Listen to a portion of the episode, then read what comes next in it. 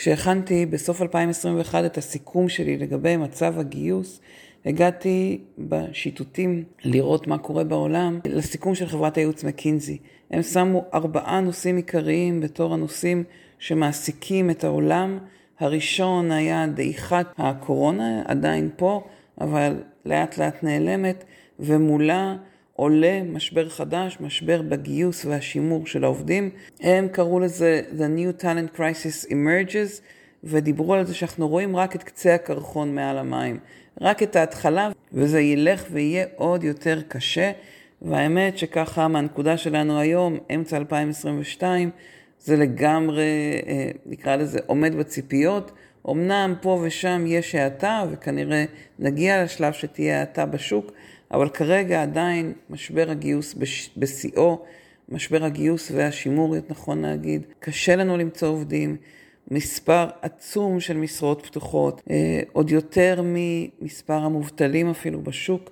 היום בנקודה שבה אנחנו נמצאים. במצגת דיברתי על המשבר, על הקשיים וגם על פתרונות אפשריים, על כיוונים שכדאי לשים לב אליהם כשבאים להתמודד עם האתגרים הקשים האלה בגיוס. פרק חדש בפודקאסט גיוס למקצוע, פתיחה ומתחילים.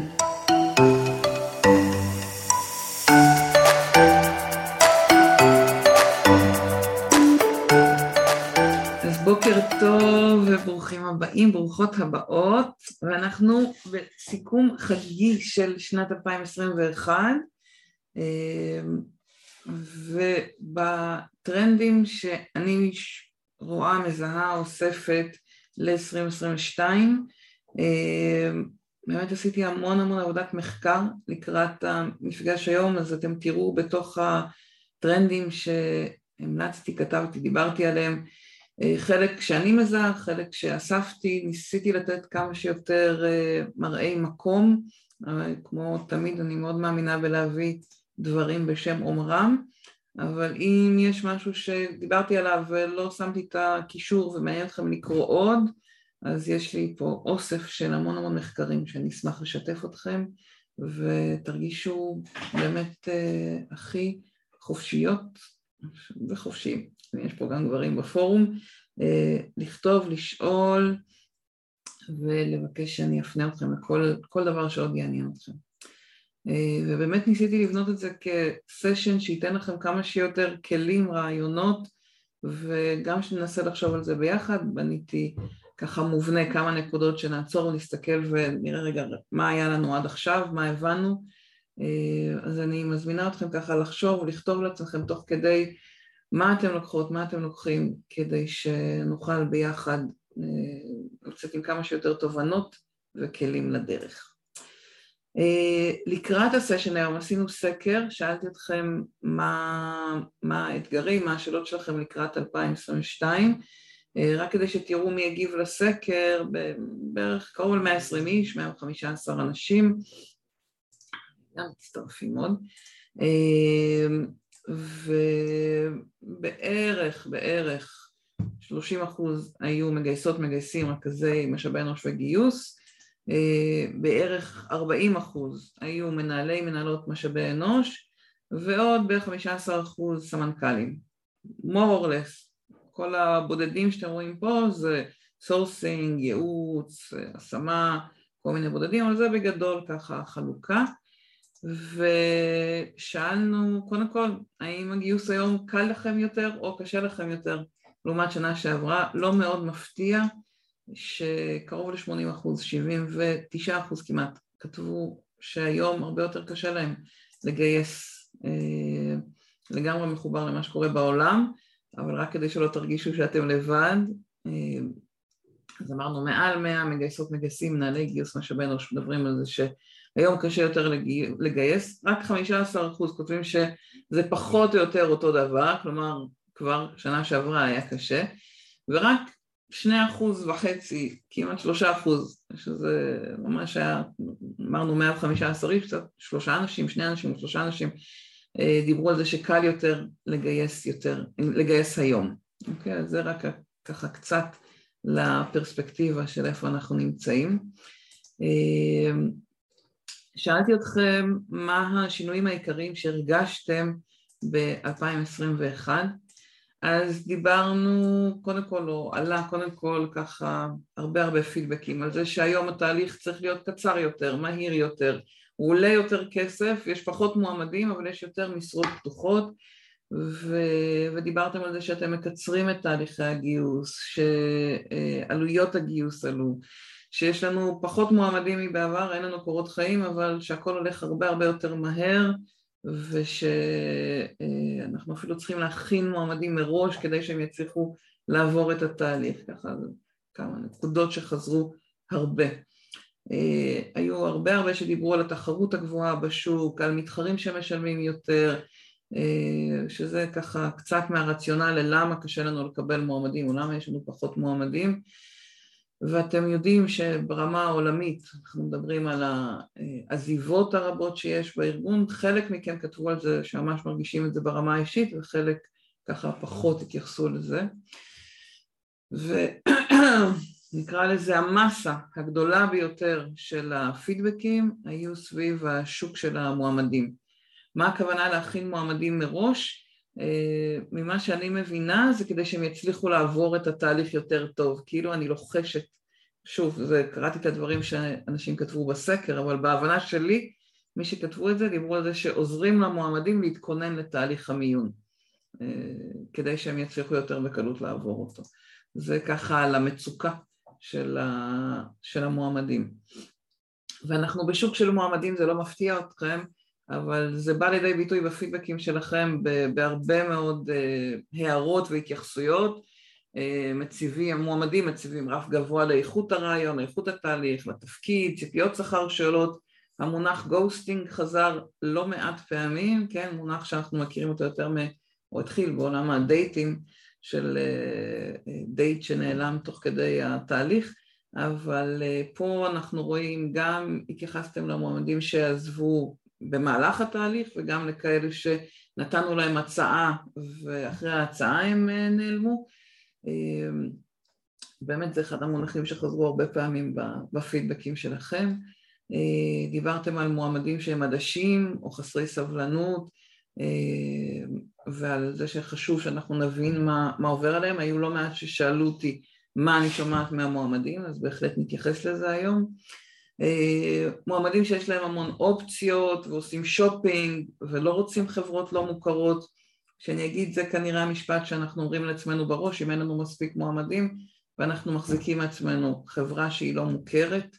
אה, לא בטוחה כמה זה משהו שממש שמעתם ממועמדים, יכול להיות שכן ואני לא אה, לא בשביל לזלזל בזה, פשוט להגיד שאנחנו הרבה פעמים מנסים להסביר לעצמנו ואז אנחנו אומרים לעצמנו, אה, אין לנו שכר גבוה, אה, אין לנו, אנחנו חברה לא מוכרת, אה, אנחנו בצפון או בדרום או במרכז, כן, יצא לי לשמוע גם את זה וגם את זה וגם את זה, בתור הסבר למה המועמדים פחות באים אלינו.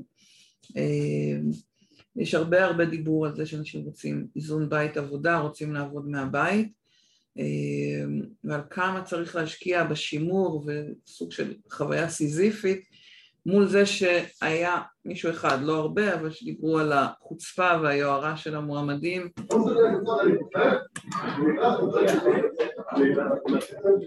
תשמרו על השקט אם אפשר, כי יש אצלכם... תודה. אמ, אז זה ככה, ניסיתי לאסוף, באמת היו אה, מעל מאה התייחסויות, אז ניסיתי לרכז אותם לכל הפידבקים שעלו מכם על השינויים העיקריים ש, שאתם הרגשתם אה, בשוק. אה, נחבר את זה רגע למצב של השוק, נקרא לזה הפורמלי, מבחינת הצורך העסקי, אז אה, שיתפתי כמה פעמים את השקף הזה, ויכול להיות שכבר ראיתם אותו, אנחנו רואים היום עלייה דרמטית בכמות המשרות הפתוחות, אז בהחלט החוויה שלכם של הרבה יותר תחרות היא, היא לא סתם, יש 150, קרוב ל-150 אלף משרות פתוחות, בנובמבר היה 143 אלף, אה, בדצמבר כבר מדברים, או בכותרות בעיתונים דיברו כבר על 150, נראה את זה בתחילת ינואר, תמיד שומעים חודש אחורה, מסתכלים על מה היה המספר, אה, אבל אנחנו ללא ספק במספר המשרות הפתוחות הגבוה ביותר ever בישראל, אה, היינו לפני הקורונה בסביבות המאה אלף משרות פתוחות, צנח בקורונה ל-30-40, ולאט לאט טיפס, ובשנה האחרונה ככה בטיפוס מהיר קפץ ל-50% יותר ממה שהיינו בנקודה הגבוהה ביותר לפני מרץ 2020. כן, אז אנחנו ללא ספק בתקופת מבחן, משבר, תשימו על זה את המונח הכי נכון עבורכם. בדקתי לראות מה המשרות הפתוחות, איפה יש הכי הרבה משרות פתוחות, אז אולי זה גם לא יפתיע אותנו לראות שמהנדסים ומתוכם מפתחי תוכנה, זה המשרות שיש הכי הרבה פתוחות בשוק, אחר כך גם עובדי מכירות, אז רואים את, ה, את שני הקצוות, כן? גם היותר קמעונאים, מלצרים, מוכרים, אה, אנשי שירות וכמובן תעשיות ההייטק. אה, גם אה, רצפים מסגרים, רגע, פשוט המצלמה מסתירה לי, כלומר יש גם, גם עבודות כפיים, יש צורך מאוד גדול, זה אולי נראה פחות במספר, אבל אם תסתכלו את השינוי באומדן לעומת הרבעון הקודם, אז יש 17 אחוז עלייה גדולה בביקוש לאנשים שעובדי כפיים, כך שלא ממש משנה באיזה תעשייה אתם, אנחנו רואים מצוקה מאוד גדולה, אתם שומעים את זה גם על תעשיית הגיוס, אנחנו רואים מצוקה מאוד גדולה בגיוס של אנשי גיוס, אנשי גיוס, מנהלי, מנהלות גיוס, אנשי נשות, כך שבאמת המצוקה חוצה את כל התעשייה בארץ וגם בעולם. עכשיו, איך, איך הכי קל לראות את זה בעולם? אם נסתכל על מקינזי, אחת חברות הייעוץ והאבחון הגדולות ביותר בעולם, הם סיכמו את ארבעת המשברים הגדולים ביותר בתעשייה, בשוק, בעולם לקראת סיום 2021 ומשבר הגיוס הוא מספר שתיים אחרי הקורונה. אותי זה תפס באמת בצורה, אני אגיד, מפתיעה אפילו, כלומר אני יודעת שמדברים על זה בעולם, על משבר הגיוס, אני קוראת ממש ברמה יומית את העיתונים, אבל להבין ששמים אותו, שמקינזי שמים אותו בנקודה השנייה אחרי משבר הקורונה שעדיין איתנו ולא הולך לשום מקום, באמת אותי זה, זה ממש הפתיע, רק מעיד על המשמעות שלו והאימפקט שיש לזה שאין מספיק עובדים, על היכולת של הארגון, של העולם להצליח לחזור לעצמו, להצליח לצמוח, להצליח להתאושש מבחינת התפקוד, הייצור. אתם יכולים לראות, רגע, מצטרפים לעוד אנשים, אתם יכולים לראות, רק בשביל שניקח עוד את ה... רגע, אני צריכה לעשות השתק.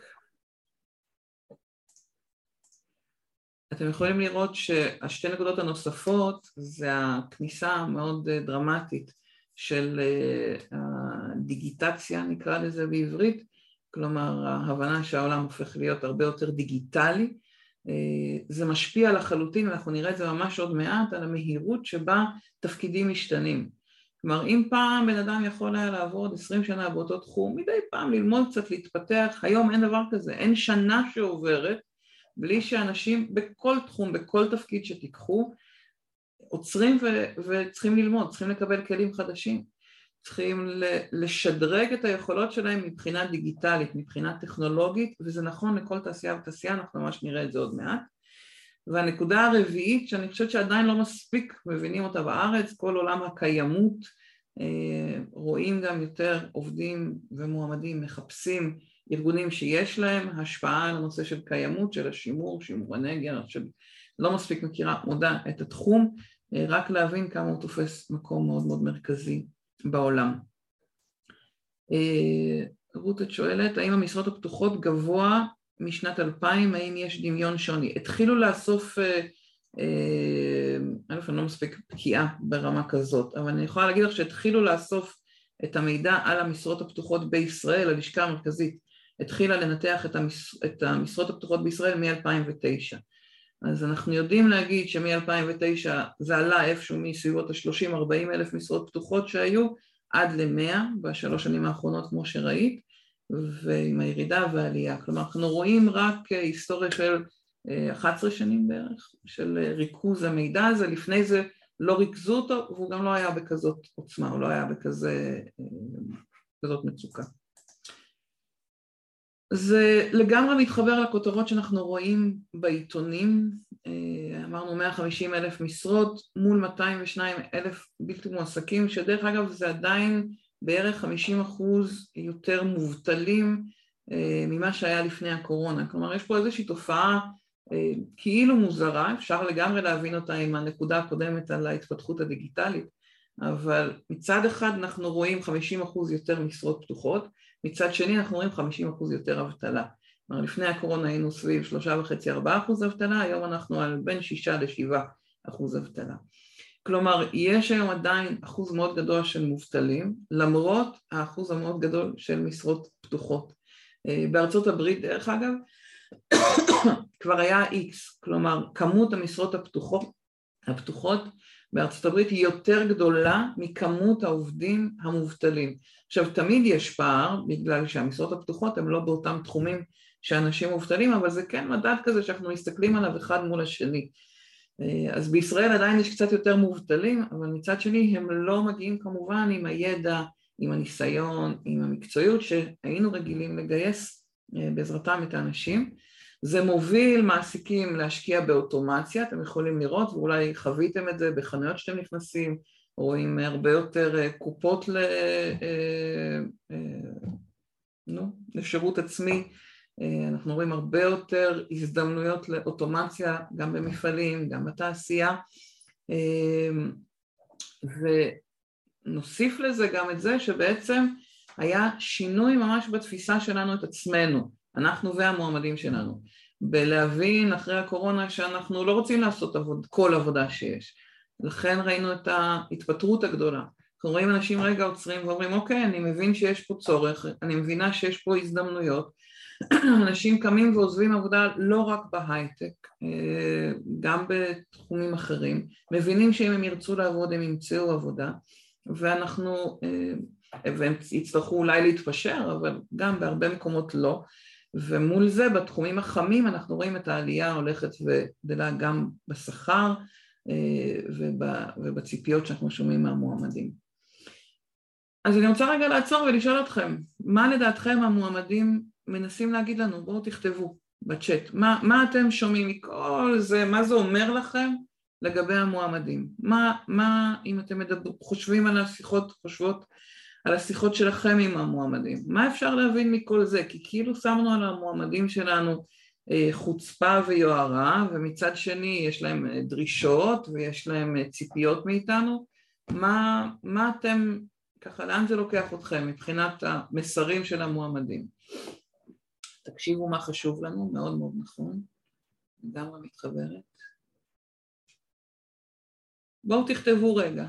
אם אתם יכולים, רק כדי שככה נאסוף טיפה את מה, מה לדעתכם המועמדים אומרים. שוק הוא של מועמדים ולא של ארגונים. נכון, נטע, אבל מה זה אומר לך?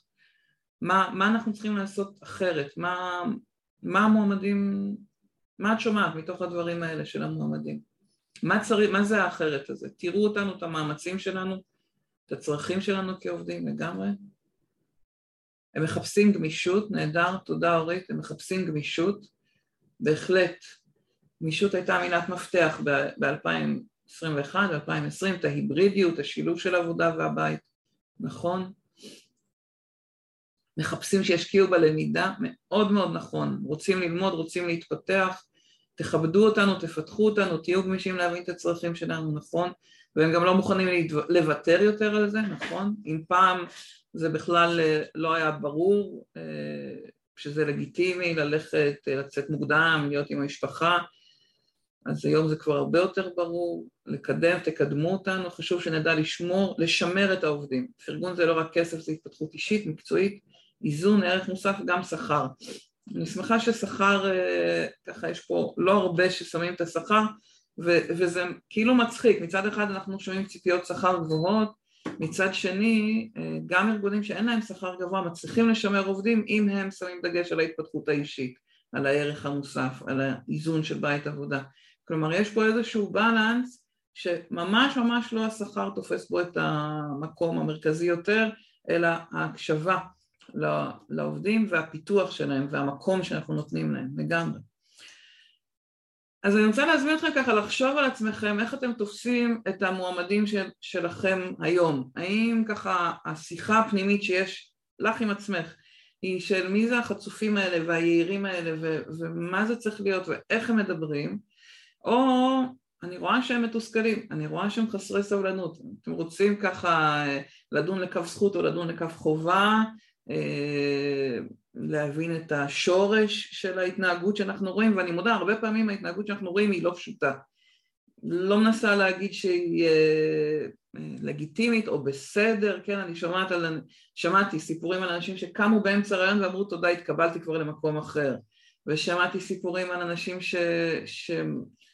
ממש מדברים לא יפה, אני לא מחפשת, אני לא חושבת שזה לגיטימי שבן אדם ידבר לא יפה או יתנהג לא יפה. מצד שני אני חושבת שגם בארגונים אנחנו לא תמיד מכבדים את המועמדים, אנחנו והמנהלים שעובדים איתנו. ולכן יש פה איזשהו איזון בפתיחות, איזשהו איזון בשקיפות, בלגיטימציה שמועמדים לוקחים לעצמם, וטוב שכך, לשים דברים על השולחן, לדבר. אה, מועמדים, שרון לא מוכנים להיות יותר כותב וכותבת, בורג קטן, רוצים להיות משמעותיים בארגון. אה, מצד שני, זה עשוי להשתנות גם לשוק של מעסיקים. עשוי, אה, אולי, אולי אפילו בנקודות מסוימות, אבל, אבל זה עדיין לא, לא אומר שזה ישתנה, רות, אני חייבת להגיד. כלומר, אחד הדברים, ואולי לא כתבתי את זה במצגת, רגע, אחד הדברים ש, שגם ראינו בשנה האחרונה מאוד חזק זה ההתחזקות של הפרילנס, של ה, מה שנקרא גיג אקונומי. יש הרבה יותר אנשים שהבינו שאם הם בבית הם יכולים לעבוד מהבית והם לא חייבים להיות שכירים. תחשבו על כמה מכם עצמאיות אה, היום בתוך הגיוס, אה, כמה הדהנטריות, כמה הבינו שהן יכולות לעבוד מהבית, יכולות, יכולים לעבוד מהבית בצורה עצמאית אפילו בשילוב עם אה, בעוד מקום כשכיר אה, או רק כעצמאי עצמאית ו, ואז בעצם, ובארצות הברית דרך אגב זה כבר, אה, כבר לפני שנתיים בערך ראינו את החילוף ואני שמה הרבה פעמים את ארצות הברית כי אנחנו באים, בחלק מהדברים אנחנו באים שנה שנתיים חמש שנים אחרי ארצות הברית כלומר הרבה פעמים טרנדים שרואים שם מגיעים אלינו אחרי תקופה קצרה או יותר או פחות ובארצות הברית ראינו כבר לפני שנתיים את, החלופ, את החילופים בין יותר שכירים ליותר שכירים שהם גם פרילנסים. אז בהחלט אנחנו רואים את זה גם כסוג של טרנד טבעי. מרגישה, סליחה, אני מרגישה שעובדים שהם לא הייטק התחילו לבקש חלק מה facilities שבהייטק, משרות היברידיות גמישות, משכורות גבוהות יותר. אז תראי שזה לפעמים גם מאזן אחד את השני, כלומר לפעמים אה, באחד הסקרים שראיתי היה כתוב שעובדים מוכנים לוותר על חמישה אחוז מהשכר תמורת משרה היברידית. כלומר, אה, אה, לחלק מהמקרים אולי במקום משכורת גבוהה אני יכולה לאפשר היברידיות ואני אקבל את העובד ואולי אפילו אקבל אותו או אותה יותר, יותר פרודוקטיבית בפחות שכר, אז אולי זה אפילו בא לקראת הארגון ולטובת הארגון. האמת היא ש, שזה לא ממש משנה איך אני רואה את העובדים, אני רואה אותם כחצופים או אני רואה אותם כמבקשים דרישות לגיטימיות. הדבר העיקרי שחשוב שאנחנו נעשה זה שנבין אה, מה הם אומרים, נקשיב למה הם אומרים ונתחיל להתייחס לזה כ-human centric organization, אה, נדבר תכף על מה, מה עולה מהטרנדים של ג'וש ברזין אה, ברמה העולמית ב-HR אבל הנושא של Human Centric Organization זה אחד העקרונות הכי חזקים שעלו מהשנתיים האחרונים וההבנה שבלי העובדים ובלי המיקוד בהם, בלי האכפתיות אליהם, בלי החיבוק, אה, בלי ההקשבה לעובדים, לא נצליח להתקיים, אף ארגון. אה, הארגונים ש... ואם היה משהו שככה אה, שטף את השוק ב-2020 בישראל, זה היה אכפתיות לעובדים, זה היה רגישות, ההבנה שאנשים עוברים אה, בידודיים עם הילדים, רגע ניקח את העידן אה, לפני החיסונים וההקלות והשינויים שהיו בשנה האחרונה, אה, נתעלם רגע מזה שאתמול נכנסתי לפוקס והיה כתוב רק תו ירוק, כן, אנחנו רואים את השינויים שקורים בתעשייה ברמה ממש יומית, אבל ואנחנו יכולים להבין, או אני חושבת שבשנתיים האחרונות לימדו אותנו משהו, זה היה נכון גם קודם, אבל ככל שהכוח של העובדים גדל וככל שהם מבינים שהם יכולים לדרוש מה שמגיע להם, מה שזכותם, בעיניי זכותם, זכותם, זכותנו הטבעית, אז ארגונים צריכים להבין שבלי העובדים הם לא יוכלו להתקיים. ונחבר את זה רגע לשאלות, ה... יש לי איזה הרגשה שדילגתי על שקף, סליחה. טוב, היה לי עוד שקף, אולי הוא יצוץ אחר כך. השאלות העיקריות שלכם לקראת 2022, וזה מתחבר תכף ל, אה, למה הדברים שאנחנו שמים. אחד, זה המגמות והצפי, אז בהחלט תכף ניכנס לזה. שאלתם מה, מה צריך לעשות אחרת לגבי ה sourcing, אז נתייחס לזה ממש עוד רגע.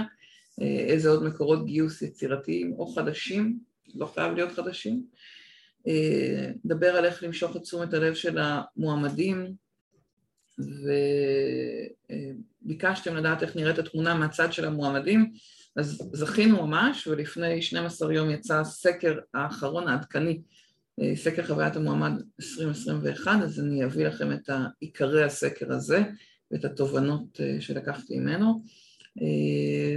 ודיברנו על המועמדים שמנהלים את התהליך, אז מה אנחנו עושים מולם, עם ציפיות השכר, על המחויבות לתהליך, משתדל לגעת בכל זה, לא מבטיחה שבהכל. אה, איך לרתום את המנהלים לאחריות המשותפת כי הם מצפים לפייפ אינסופי, אז נדבר על ה, אה, בעצם ציפייה מאיתנו להוביל, על המנהיגות שלנו, ועצם זה שבחרתם להיות פה, אה, נגיד 35 אנשים, אני פלוס 35, 35 שאתם כאן, אה, לעומת הרבה אחרים שלא בחרו, אומר שכבר לקחתם לעצמכם משהו במנהיגות הזאת, בהובלה הזאת, אז אני כבר מוחאת לכם כפיים ומפרגנת לכם. אה, היו ששאלו מה זה פאנל בריא, KPIs בריאים, אז אני אגיד שהמדדים, אנחנו בהחלט ניגע בעיקרון של מדדים, גם עשינו וובינר שלם על הנושא של מדדים ודיברתי שם על איזה KPIs, אז אם לא ראיתם אני ממליצה להיכנס לאתר שלי ולראות את הוובינר הזה, הספציפי על KPIs. אמ, וגם בעיקר KPIs הנכונים צריכים להיות שלכם, הניתוח של מה המצב הקיים אצלכם ולקחת אותו קדימה ולא דווקא ההתעסקות בבנצ'מארק אה, ושאלתם על הגיוס בגלובל אז כל הנתונים שאני מביאה מהעולם אה, צריכים להיות הפרספקטיבה בשבילנו לגיוס בגלובל. אה, אה, הנה זה השקף שנעלם לי. אז רגע לפני שניקח לה, על מה אומרים העובדים, אה, נראה איך ג'וש ברזין מסכם את 2021 ואני אגיד אם יש מישהו שאני עוקבת אחריו הרבה בשביל ללמוד על HR ועל גיוס כי הוא הרבה הרבה מתעסק בנושא של גיוס ובטכנולוגיות ב-HR זה, זה ג'וש ברזין, מאוד מאוד ממליצה להיכנס לאתר, יש פה את הלינק למטה, joshberzin.com, להקשיב לפודקאסט שלו, יש לו אה, פודקאסטים קצרים, בדרך כלל איפשהו בין 20 דקות לחצי שעה, מספיק לנסיעה קצרה לשמוע פרק אה, מאוד מאוד מאוד ממליצה, מאוד בשפה פשוטה, בשפה אה, ישירה, עם אנשים מתוך התעשייה, ואפילו ראיין את המנכ"ל של הייבוב הישראלי לפני בערך חודש, אז זה גם הזדמנות מעניינת ככה לראות אותנו בעיני העולם. אז הדברים שהוא שם שהוא לוקח מ-2021, אחד, כמו שאתם אמרתם, זה הגמישות, העבודה ההיברידית, הפתיחות לרצון של העובדים. עם הפודקאסט באנגלית כן, ג'וש ורזין הוא אמריקאי, אמריקאי? אני חושבת שכן. אה, פודקאסט באנגלית, אבל אמרתי, הוא גם באנגלית יחסית לא מורכבת וגם הרבה מה, מהפרקים, התמלול שלהם מופיע באתר שלו. אז אפשר ככה להקשיב, גם לקרוא תוך כדי, לעצור, אה, לחבר, אפילו רק לקרוא אם אתם מעדיפים מאשר פודקאסט, באמת מאוד מאוד, אה, מאוד, מאוד נוח. כן תקבלו את המצגת כמו תמיד, אני מעלה לאתר שלי, אני גם אשלח לכם את הקישור, אבל באופן כללי כל הוובינרים שלי, אם יצא לכם לפספס בעבר, לכל וובינר שיש לי מצגת אתם יכולים להיכנס לאתר ולראות גם את הקלטת הוובינר, בדרך כלל תוך 24 שעות, וגם את המצגת להורדה. אז אני שמה את זה סתם בשביל לספר לכם כדי שאתם תוכלו לקחת את זה ולהציג בתוך הארגון. אני חושבת שחלק מהמנהיגות שלכם בתוך הארגונים שלכם זה לקחת את זה ולהציג בתוך הארגון. אם מישהו מכם ירצה את העזרה שלי שאני אציג בתוך הארגון, תמיד ההזמנה פתוחה, דברו איתי. אה, הדרכה שאני יכולה לעשות למנהלים אצלכם, להנהלה, באהבה ובשמחה, אה, אספר לכם אני, מה המודל שלי, אבל גם אם נוח לכם ללכת ולעשות את זה, אני הכי הכי מפרגנת בעולם ולכן פשוט מנגישה לכם את המצגת שהיא תוצר של הרבה מאוד שעות עבודה עם הרבה מאוד כישורים בפנים כדי שתוכלו לקחת. ברזין שייך גם לגלוט, אוקיי? מומלץ גם לצפות באתר של גלוט, marketplace, פנטסטי. תודה, לא מכירה מספיק את גלוט, מכירה את השם אבל לא מספיק מכירה אותו. אז אמרנו אחד, הנושא של גמישות, עבודה היברידית ופתיחות לרצון של העובדים, בדיוק כמו שאתם שמתם קודם. דבר שני זה לתת לעובדים אוטונומיה בעבודה, הנושא של אוטונומיה עולה גם מגרטנר, מחברת היוס גרטנר מהמחקר שהם עשו למועמדים השנה, סקר גדול שהם עשו למועמדים ושואלים אותם, שאלו אותם, 42 אחוז דיברו על זה שהם מחפשים סביבת עבודה שייתנו להם אוטונומיה, אנחנו שומעים את זה כבר בארץ, יצא לי לשמוע גם על פייסבוק, גם על אמזון שמזמינים עובדים חדשים, אומרים להם בואו תסתובבו ותחליטו מה בא לכם לעשות, מה התפקיד, איזה תכולת תפקיד מעניינת אותך, מעניינת אותך. ויש כל כך הרבה הזדמנויות שממש אנשים בונים לעצמם את התפקיד בצורה אוטונומית בדברים שמעניינים אותם וזה מתחבר לגמרי למסרים של דן פינק על מוטיבציה, איך בונים מוטיבציה פנימית, אוטונומיה יחד עם היכולת להתפתחות, להתפתחות מקצועית מאוד מאוד מחזקות את הנושא של מוטיבציה פנימית או מתחברות. יש לנו הרבה מוטיבציה פנימית במקומות שיש לנו בהם אוטונומיה ותחושה של התפתחות, זה ככה מאוד מאוד חזק. דיברנו קודם על ה-Human Centric Workplace, על סביבת עבודה שממוקדת באנשים, עם דגש על האמפתיה, על הרווחה של העובדים. עכשיו תשימו לב שהדברים האלה הם כאילו לא ספציפיים לגיוס מצד אחד, אלא נקרא לזה HR, מצד שני כל אחת מהנקודות האלה היא לגמרי נקודה גיוסית, כלומר הגמישות במה אנחנו מציעים למועמדים כדי להצליח שהם לא יברחו לנו, האוטונומיה במה אנחנו מציעים לאנשים, אפילו לשים להם את זה כבר בנקודת המיון, נגיד הולך להיות אפילו במודעות שאנחנו שמים, תהיה לך אפשרות להשפיע על מבנה התפקיד שלך, שלך. סביבת עבודה שהיא ממוקדת באנשים עם אמפתיה זה משהו שאנחנו יכולים מאוד מאוד להכניס לתוך חוויית המועמד.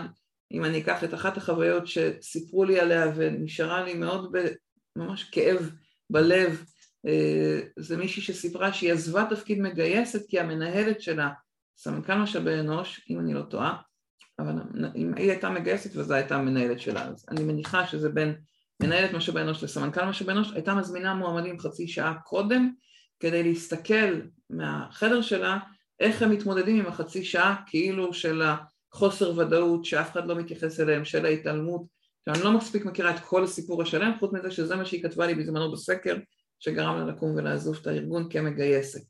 אז זה רגע קצת כדי להבין את הקיצון של חוסר אמפתיה. אם תיקחו עוד דוגמה ממש מהשבוע האחרון של חוסר אמפתיה או חוסר דאגה לרווחת העובדים, יש סיפור שרץ ברשת על אמזון, על שני עובדים שהלכו לעולמם בשש שעות הבדל בין אחד לשני במרכז אריזה של אמזון בארצות הברית, סיפור מאוד עצוב, אחד שביקש ללכת הביתה ועוד אחד, אני לא זוכרת מה הסיפור שהוא הרגיש לא טוב, ויש שם ממש מצוקה מאוד גדולה של העובדים סביב השעות והגמישות וכמה פתוחים נותנים להם חופש, שמי שזה יעניין אותו אני אשתף, התלבטתי אם להכניס אבל בסוף אני לא אכניס את זה פנימה אבל רץ ברשת, יכולים לכתוב אמזון שני עובדים מהחדשות מהשבוע האחרון, תוכלו לקרוא את זה. אז זה ככה בקיצון מה קורה כשיש ארגון שהוא פחות Human Centric ודווקא אמזון הכריזו על עצמם ממש לאחרונה שהם הופכים להיות ארגון מאוד מאוד עסוק ברווחת העובדים, אבל כמובן שלוקח זמן לעשות שינוי בארגון ש, שיש בו משבר או מצוקה. טרנספורמציה דיגיטלית, התהליכים הופכים להיות הרבה יותר אוטומטיים. מי שעוקב אחריי, עוקבת אחריי בשנתיים האחרונות, אני מדברת על שאלונים דיגיטליים למועמדים בתהליך, שיחליפו את הרעיונות הטלפונים. הרבה מכם כל הזמן אומרים לי, רגע, אבל זה לא מרגיש אישי, זה לא מרגיש חיבור לבן אדם, לא, אנחנו רואים, וגם תראו תכף מהסקר חוויית מועמד, מועמדים שמחים על שאלונים דיגיטליים, מועמדים שמחים על אינטראקציה מהירה, הם רוצים להבין אם, אם, אם התפקיד מתאים להם, לא מתאים להם, ואם לא, אז כמה שיותר מהר תגידו לי כן, לא, ותנו לי להתקדם הלאה. אה, הטרנספורמציה הדיגיטלית והתהליכים האוטומטיים קורים בכל תפקיד ותפקיד, בכל סביבה עסקית, בוודאי גם בגיוס. אה, והסיכום של ברזין היה שתפקיד הגיוס ומשאבי אנוש השתנה, אם פעם היינו אומרים אנחנו רוצים, בסדר אני בעולם הזה כבר 25 שנה, אז היינו מדברות פעם על תנו לנו להיות חלק משולחן ההנהלה, תושיבו את משאבי אנוש בשולחן העגול, אל תכניסו אותנו מתחת מנהל האופרציה ומתחתיו מנהלת משאבי אנוש, אלא לא, שיהיה אה, סמנכ"ל משאבי אנוש, אז היום אנחנו כבר חלק משולחן ההנהלה, משפיעים על ההחלטות האסטרטגיות, היום אנחנו כבר רואים גם את הגיוס בפני עצמו, בחלק מהארגונים יושב בשולחן ההנהלה, מחלקת הגיוס, צוות הגיוס, יושבים בשולחן ההנהלה, למשל בבחירה איפה לפתוח אה, סניפים חדשים, פעילויות חדשות, אה, להתרחב בעולם, אנחנו רואים את ההבנה שהגיוס והשאלה איפה יש עובדים יכול להשפיע על הבחירה איפה פותחים פעילות חדשה.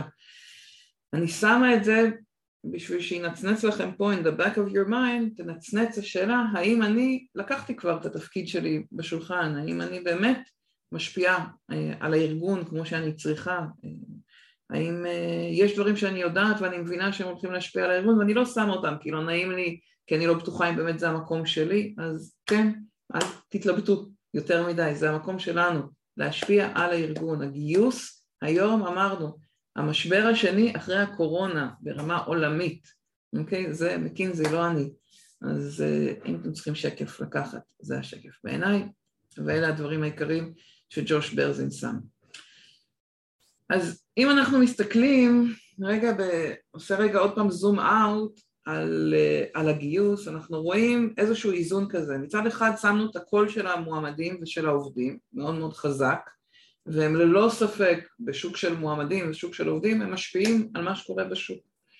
מהצד השני, אני לא רוצה להתעלם מזה, וכן חשוב שאנחנו נהיה מודעים לזה, שיש שינויים מאוד משמעותיים בארגון ובצרכים שלו. אה, ואמרנו, זה קורה בכל תעשייה ותעשייה, גם נקרא לזה, קוראים לזה תעשיית הידע, כן? אה, כל יושבי המשרד, מתכנתים, אנשים שהיום יום שלהם זה מול המחשב, וגם במפעלים הגדולים הקטנים, וגם במרכזי השירות, וגם בקמעונאים, בכל אחד מהארגונים יש שינויים שקרו בעקבות כניסה של העולם הדיגיטלי, בעקבות השינויים בעולם, בעקבות הקורונה, כל אלה משפיעים על, ה, אה, על הארגונים ואנחנו, HR הגיוס, נמצאים באמצע, באמצע בין אלה. בין ההבנה של רגע איך הארגון שלי השתנה ובין ההבנה של מה המועמדים שלי רוצים ממני ובעצם יחד עם הארגון אנחנו צריכים להבין איך למשוך אלינו את המועמדים כלומר אם אנחנו מחפשים מי הלקוח הלקוח האמיתי של כולנו זה המועמד, המועמדים אה, ובעצם הארגון הוא סוג של פרטנר אבל הוא גם פרטנר שדורש תשומת לב, הוא פרטנר שהיו אצלו דברים, היו אצלו שינויים אה, וחשוב שאנחנו נהיה מודעים אליהם. הרבה פעמים מנהלים שואלים אותי, ממש אתמול הייתי בסדנה,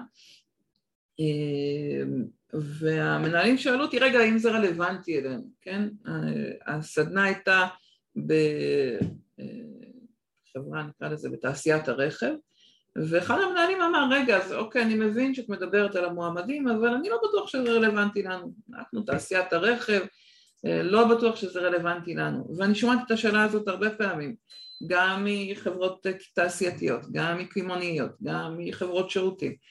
כאילו בהייטק זה נורא ברור, אה, אבל מנהלים אומרים, תראה, לא, רוב העובדים היו בסדר, היו מעט אה, תאונות רכבת, כן, train wrecks כזה.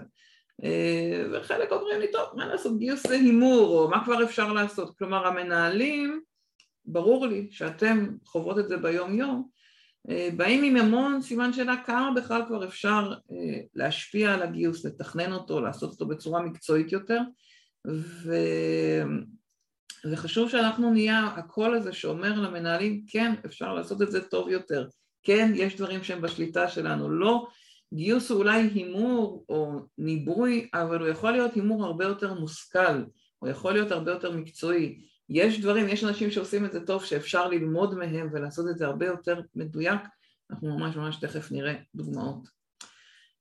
כשאני אומרת שהעולם משתנה מהר, אז אחד הדברים ש, שבעיניי הם הכי דרמטיים לזכור זה שהצורך והכישורים שנדרשים כל הזמן, אנחנו צריכים לפתח אותם יותר ויותר ויותר מהר.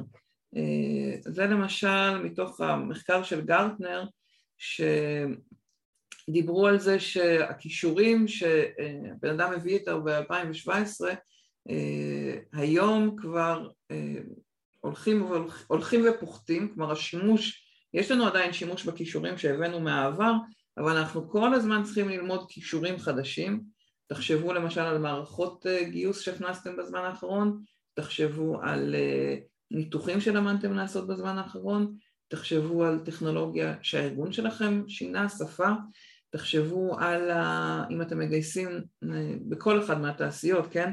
אבל הייטק הכי קל להדגים את זה, אבל אמרתי זה לא רלוונטי רק להייטק, תחשבו על התחומים המקצועיים שהתפתחו, דיברתי השבוע, שבוע, ביום חמישי, ראיינרתי עירית חומסי לקבוצת מתחבטי המקצוע, אז היא סיפרה שהיא עשתה לא מזמן וובינר על UX ושהם דיברו על זה שיש עשרים תחומי התמחות בתוך UX, בסדר? בתוך העולם הזה שפעם היה תחום אחד, UI, UX, כאילו שניים. היום כבר מדברים על עשרים תחומי התפתחות בתוכם, כלומר השוק והתעשייה זזה כל כך מהר שחברת הייעוץ גרטנר מדברת על זה שפעם מנהלים ידעו מה הם מגייסים, היום הם לא. הם לא יודעים מה הם מגייסים בגלל שהעולם זז כל כך מהר והפרופילים שהם היו רגילים לנהל הם כבר באמת לא יודעים מה הם. הם רגילים, ומי שהיה אצלי בסדנת רעיון ראה את זה, כי אני מדברת על זה הרבה, מנהלים רגילים לדבר ב תביאי לי כזה בן אדם, אני צריך מישהו כזה, אבל מה שהכרתי כמנהלת עד לפני שנה, שנתיים, כבר ממש לא מה שאני צריכה כרגע, והרבה מנהלים אפילו לא עצרו כדי לחשוב, רגע, האם באמת זה מה שאני עדיין צריכה? אתם חוות את זה יותר ויותר בגיוסים שמתחילים בלגייס משהו אחד, ותוך כדי תנועה אומרים, אה לא, בעצם אנחנו צריכים כזה, אה בעצם אנחנו צריכים כזה, מכירות את זה? רגע תהנהנו שאני אראה אם אני מדברת על משהו, כן? מהנהנות ומחייכות, יופי. אז זה לא סתם קורה לנו, זה לא סתם כי המנהלים לא בא להם או משועממים או אה, מזלזלים בכם, הם באמת לא יודעים מה הם מגייסים וזה דורש מאיתנו את ההובלה, זה דורש מאיתנו שיחה על אלה הכישורים, השפה של skills, אם תכתבו skills ברשת, תראו כמה הרבה מתעסקים באיזה סוגי כישורים אנחנו מחפשים, או אם מי שהיה בהדרכות שלי, השפה שאני מדברת עליה זה דפוסי התנהגות מצבית, כן? הכישורים של הבן אדם זה היכולת שלו לעשות משהו במצב מסוים. ההתנהגות המצבית שהתפקיד דורש, לא לדבר על הבן אדם, אני צריך בן אדם כזה או בן אדם כזה, לא, רגע בוא נבין מה המצב, מה, מה אותו תפקיד דורש, מה, איזה סוגי התנהגויות אתה צריך, אוקיי, עכשיו בואו נחפש את האנשים שיש להם את ההתנהגות המצבית הזאת, אבל לא בלחפש טיפוסים כמו שפעם ידענו. האם אני רואה את השינוי גם במיומנויות הרכות או בעיקר בטכנולוגיה? ההפתעה אולי בשביל האיכות לכל מי ששואל את זה, זה ההפך. המיומנויות הרכות, או מה שנקרא, אה, או אה, ברסין קרא לזה power skills, כבר לפני שנתיים, אה, הכניסו את השפה שלצערי ממש לא פשטה עדיין בארץ, אבל בארצות הברית כבר מדברים על power skills לעומת soft skills. כלומר אם פעם היינו מדברים על soft skills ו-hard skills, ש-hard skills זה טכנולוגיה, אז הם מדברים על זה שהקורונה והשנתיים האחרונות הראו לנו שהרבה הרבה יותר משמעותי לתת כלים ולפתח ולחזק את המיומנויות היותר רכות, את ה-power skills, את היכולת להיות אמפתיים לעובדים שלך, את היכולת אה, לנהל אותם גם בשלט רחוק כשאת לא רואה אותם, את היכולת לייצר צוות כשהם לא נפגשים ביום יום, את היכולת אה, אה, להבין מה הבן אדם צריך ולתת לו את התפקיד הבא והתפקיד הבא והתפקיד הבא אפילו שעברה רק חצי שנה מאז שהוא נקלט אלייך לצוות. כלומר, וכדי שהוא לא יעזוב את הארגון או היא לא תעזוב את הארגון כלומר השינוי וההתפתחות וגם המיומנויות הרכות האלה אה, הם מדברים על זה שצריך כל הזמן להתאמן עליהם. כלומר פעם היינו אומרים אוקיי הבן אדם נולד עם מיומנויות רכות. לא אפשר ללמד את זה אפשר לפתח את זה אבל צריך כל הזמן לעבוד על זה, צריך כל הזמן אה, לחזק את זה ואם תכתבו power skills, תקראו את הדברים, ויש שם אמרתי פודקאסט ארוך של, של ג'וש ברזין, מאוד מאוד מעניין, על הנושא של power skills. וגם חומרים ומדריך וספר שהוא הוציא לפני שנתיים, המון המון דברים שאפשר לקרוא על הנושא של כישורים רכים. אני מראה את זה הרבה וגם שיתפתי הרבה, מאוד ממליצה להראות את זה למנהלים. הנתונים מלפני שנתיים, וזה רק הלך ונהיה יותר קיצוני בהבנה שלי את השוק. לפני שנתיים גרטנר שאלו 3,500 מנהלים, האם כשאתם מגייסים עובדים חדשים הם כבר מגיעים עם רמה גבוהה של כישורים? האם אפשר לקחת את העובדים שלכם וישר מה שנקרא plug and play, זה היה הוובינר שעשיתי שבוע שעבר. האם העובדים החדשים הם plug and play, אפשר להכניס אותם ישר לרוץ, והמנהלים כבר ב-2019 אמרו לא, רק 29% מגיעים עם רמה מאוד גבוהה של הכישורים שנדרשים לכאן ועכשיו, רק 23% מגיעים עם רמה גבוהה של הכישורים שנדרשים לעתיד, ורק 16% מגיעים עם רמה גבוהה של כישורים שהם גם לכאן ועכשיו וגם לעתיד.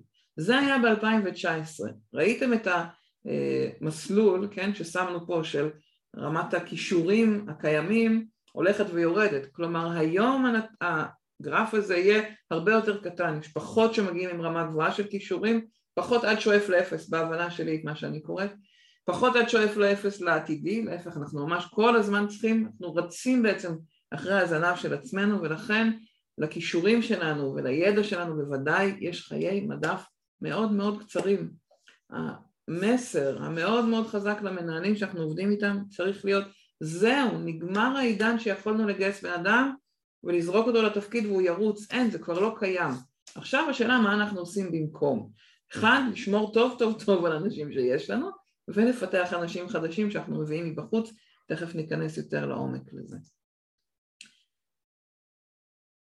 לפני, ש... לפני שנעצור וככה נשמע איך זה מתחבר אליכם, אני רוצה לשתף אתכם במה אומרים המועמדים, ב... אמרתי בדוח שיצא לא מזמן, מי שלא מכיר, אה, תכתבו לכם את השם Candidate Experience Research Report של הטאלנט וורד, אני אשלח במצגת עם הקישור אליו, אה, יצא ממש לפני שבועיים, זה כבר השנה ה-11 שהדוח יוצא, אה, אני מדברת עליו כל שנה, אספר לכם טיפה על איך הסקר הזה מתנהל ואני אגלה לכם שיש לכם גם את האפשרות לקחת חלק בסקר ב-2022 הדרך שבה הוא מתנהל זה שארגונים פונים, גם אם אתם ארגון קטן וגם אם אתם ארגון גדול. ארגונים פונים לטיינד בורד שהיא עמותה אה, גלובלית, כלומר יש בה מנהלי משאבי אנוש, סמנכ"לי משאבי אנוש מכל העולם שחברים בה. זכיתי להיות מוזמנת לאחד הכנסים שלהם לפני שלוש שנים או ארבע שנים, משהו כזה, אה, באנגליה ובעצם הארגונים שלוקחים חלק בסקר שולחים את הסקר שתרגמנו לעברית לפני שנתיים כלומר יש לכם אפשרות לשלוח למועמדים שלכם את הסקר הזה בעברית שהם יענו עליו ו... ואנחנו, ש... סליחה, ארגונים שולחים את הסקר למועמדים שעברו דרכם במשך השנה האחרונה. עכשיו מה זה עברו דרכם? זה שלחו להם מועמדות, זה עברו ראיון, זה התקבלו גם, גם וגם וגם וגם וגם. לפחות 90 אחוז מהמועמדים ששולחים אליהם סקר צריכים להיות מועמדים שלא התקבלו. כלומר אנחנו רואים את המועמדים שנשרו אחרי שלב ה... אה, שואלים אותם איפה נשרת או איפה עזבת, אז אומרים אחרי שלב הגשת קורות חיים, אחרי שלב הראיון, אחרי שלב הצעת העבודה, כן, בשלבים השונים, והסקר בנוי לפי השלבים השונים של תהליך הגיוס ורואים מה חוות הדעת של המועמדים על הארגונים באותו שלב? ובעצם, רגע אני אקח את זה עוד שקף, השנה בסקר, והם עושים את זה בארצות הברית, אירופה, אייפאק ולדעתי לטין אמריקה, אם אני לא טועה, נדמה לי. והם ניתחו בארצות הברית 200 אלף מועמדים, 90 אחוז אמרנו כאלה שלא התקבלו והם זיהו מתוך אה, כל הארגונים ששלחו למועמדים את עשרת החברות המובילות בחוויית מועמד. בעבר היו מזהים קבוצה יותר גדולה, עכשיו יש ככה יותר מיקוד על עשרת המובילות והשוו את התוצאות של עשרת הארגונים המובילים שהם יחסית יצרו גיוון מאוד מעניין, גם של תעשיות, גם ארגונים קטנים, גם גדולים, אה, דווקא לא איזה ארגונים שהם הכי הכי מוכרים בשוק, זה היה השינוי המעניין השנה, שממש זיהו את העשר שקיבלו את הדירוגים המובילים ביותר, החזקים ביותר, כדי ללמוד מהם, כדי לראות מה אנחנו יכולים ללמוד מהם, ו... ואמרתי אם תיכנסו לאתר תקבלו, תוכלו להוריד את הדוחות המקבילים לשאר העולם. אם אתם נרשמים ומשתתפים אתם יכולים לשלוח למועמדים שלכם את הדוחות, לקבל את הדוח הפרטי שלכם שנותן לכם את הפרספקטיבה. בסכום מצחיק, בעבר זה היה 500 דולר, משהו כזה, כאילו באמת סכום מצחיק כי זו עמותה, היא לא עושה את זה בשביל אה, אה, התגמול הכספי, אבל הם נותנים לכם תשתית שאתם יכולים דרכה לשלוח למועמדים ולראות את הנתונים שלכם מול כל העולם.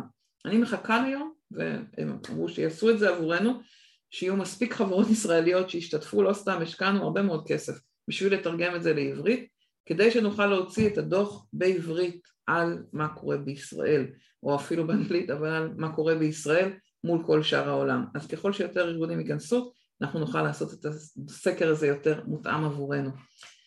אמ, אז ככה, מה ראו בסקר בעשר החברות המובילות לעומת כל השאר? 44 אחוז מועמדים, אמ, יותר מועמדים, מחזקים את הקשר עם הארגון. כלומר, העשר שתכף נראה מה הדברים שהם עשו אחרת, אבל בארגונים האלה 44 אחוז יותר מועמדים הפנו חברים, קנו מוצרים של החברה, כן אם זה נגיד, יודעת מה, חברה שמוכרת מוצרים בסופר, אז הם חיזקו את הקשר, קנו יותר מוצרים בסופר, אפילו שהם לא התקבלו. כאילו תבינו את המשמעות, כן? אם אני אחת מהעשר המובילות האלה, 90 אחוז מאלה ששלחתי להם את הסקר לא התקבלו, ו... ושאלו אותם אחר כך איך זה משפיע על הקשר שלכם עם הארגון, 44 אחוז מהם חיזקו את הקשר עם הארגון פשוט כי היה להם חוויה מאוד טובה. אה, והם גם יגישו מועמדות בהמשך. 129% פחות מועמדים ירצו לפגוע בקשר עם הארגון למרות שהם לא יתקבלו אה, בגלל חוויית מועמד לא טובה. כלומר אפילו שהייתה להם חוויית מועמד לא טובה בארגונים האלה בסך הכל היא הייתה ככה מאוזנת ולכן הם בכלל לא רצו לפגוע בארגון הם הרגישו שהתהליך היה הרבה יותר הוגן מהארגונים האחרים 34% הרגישו שהרעיון שם היה יותר הוגן מהאחרים. אה, 14 אחוז הרגישו שהרעיון היה יותר, אה, או הרעיונות בארגונים האלה היו מובנים יותר ב-14 אחוז מהמקרים, 125 אה, אחוז יותר מהארגונים האלה ביקשו פידבק מהמועמד, ממש בכל שלב ושלב דרך אגב, אה, והם גם נתנו פידבק, 63 אחוז יותר מהחברות האחרות, כלומר אתם מתחילים לראות מה מאפיין את הארגונים האלה, הם נותנים פידבק, הם מבקשים פידבק, הם מנהלים תהליך מובנה, הם אה, מייצרים שם איזשהו חיבור מאוד מאוד טוב עם המועמדים שגורם להם אה, להרגיש מאוד מחוברות אל אותם ארגונים. תשימו לב שאין פה שום דבר שקשור לכסף, כן? היכולת לתת פידבק למועמד לא קשורה לכסף, היכולת לבקש פידבק מהמועמד לא קשורה לכסף, קשורה ללהכניס כלים ויש שם כלים גם חינמים שמאפשרים לי לבקש פידבק מהמועמד. 16% אה, מהם גם משתמשים יותר ב-AI, בעיקר בארגונים שמגייסים במסות, כן? באינטליגנציה מלאכותית. עשר תובנות ולמידות מה, מהדוח. אה, אחד, אני מבטיחה שנגיע גם להמלצות ל-22, פשוט יש המון המון מה ללמוד מזה וזה כבר ככה כאילו סיכום 21 אבל הוא בהחלט עם הרבה מאוד, אני מקווה שאתם מרגישים כלים לגבי 22. אה, מדד הטינה, התסכול של המועמדים אה, מחוויית מועמד שלילית עלה, עלה עלייה חדש, 75 אחוז, כלומר יש היום נקרא לזה הרבה יותר רגישות אצל המועמדים לתהליך לא טוב, לתהליך אה, שהם לא נהנים ממנו. AI, אינטליגנציה מלאכותית, משפרת את חוויית המועמדים, ההקשבה למועמדים דרך כלים של AI והאינטראקציה, בשילוב של האוטומציה לתהליכי הגיוס משפר מאוד את התהליך. אמרנו מועמדים פשוט רוצים להתקבל ואם לא פשוט להבין מה הסטטוס שלהם אז האוטומציה עוזרת לעשות את זה הרבה יותר מהר.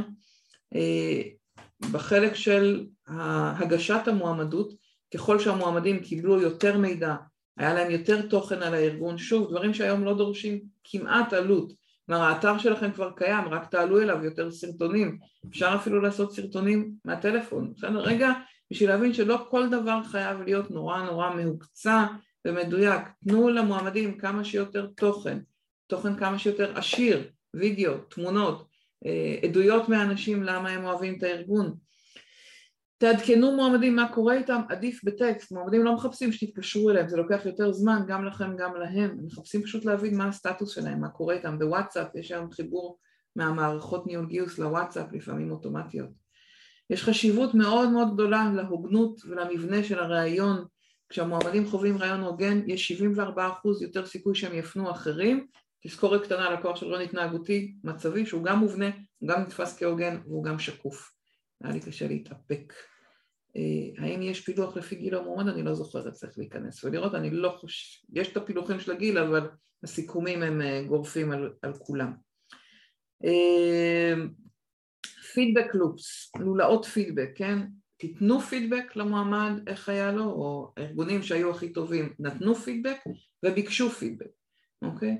עצם זה שביקשו מהמועמדים פידבק חיזק את החיבור של המועמדים לארגון, כלומר אם השקעתי בך כבר ואמרתי לך מה דעתי עלייך, אז אני גם אה, מרגישה יותר חיבור, אולי מחר כשאני אהיה בסופר אני אקנה את המוצר או אני אמליץ לחברה שלי לבוא ולעבוד, להגיש מועמדות, כי אני לא התקבלתי אבל אולי כדאי לה, אולי כדאי לה, לכם אותה, אה, חיבור לארגון והפניות, אנחנו רגילים לעובד מביא חבר, גם מועמד, מועמדת מביאים חברים, זה מקור חזק להפניות כי הם כבר נמצאים איתכם באיזושהי אינטראקציה.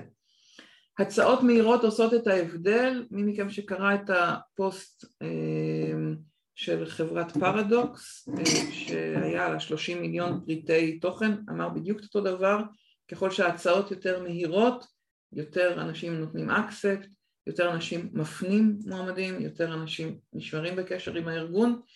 אה, חשיבות מאוד גדולה שהם שמים על השקיפות ועל ההוגנות בשכר, 17% מאותם אה, עשרה ארגונים אמרו מראש מה השכר גם בלי שהם נשאלו, לא שאלו מה ציפיות השכר, אלא אמרו זה השכר שאנחנו הולכים לתת, או זה הטווח של השכר שאנחנו הולכים לתת, זה שיפר את התחושה של המועמדים של הוגנות מצד אותם מעסיקים.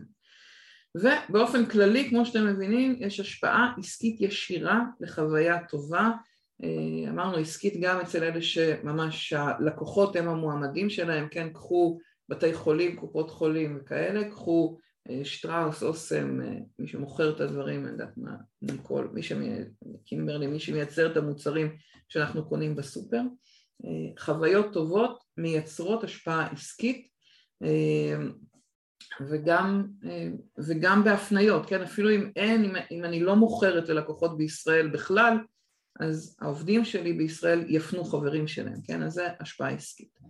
אז אני רגע עוצרת לפני ההמלצות ל-22 ואני אשמח אם תכתבו בצ'אט ממש ככה שתי דקות מה הכי תפס אתכם, מה, מה לקחתם עד עכשיו, מה דיבר אליכם מכל מה ששמנו, משפט אחד, משהו אחד, רק כדי שאני אראה ככה מה, מה הכי דיבר אליכם, מה הכי תפס לכם את האוזן, אה, את התשומת לב.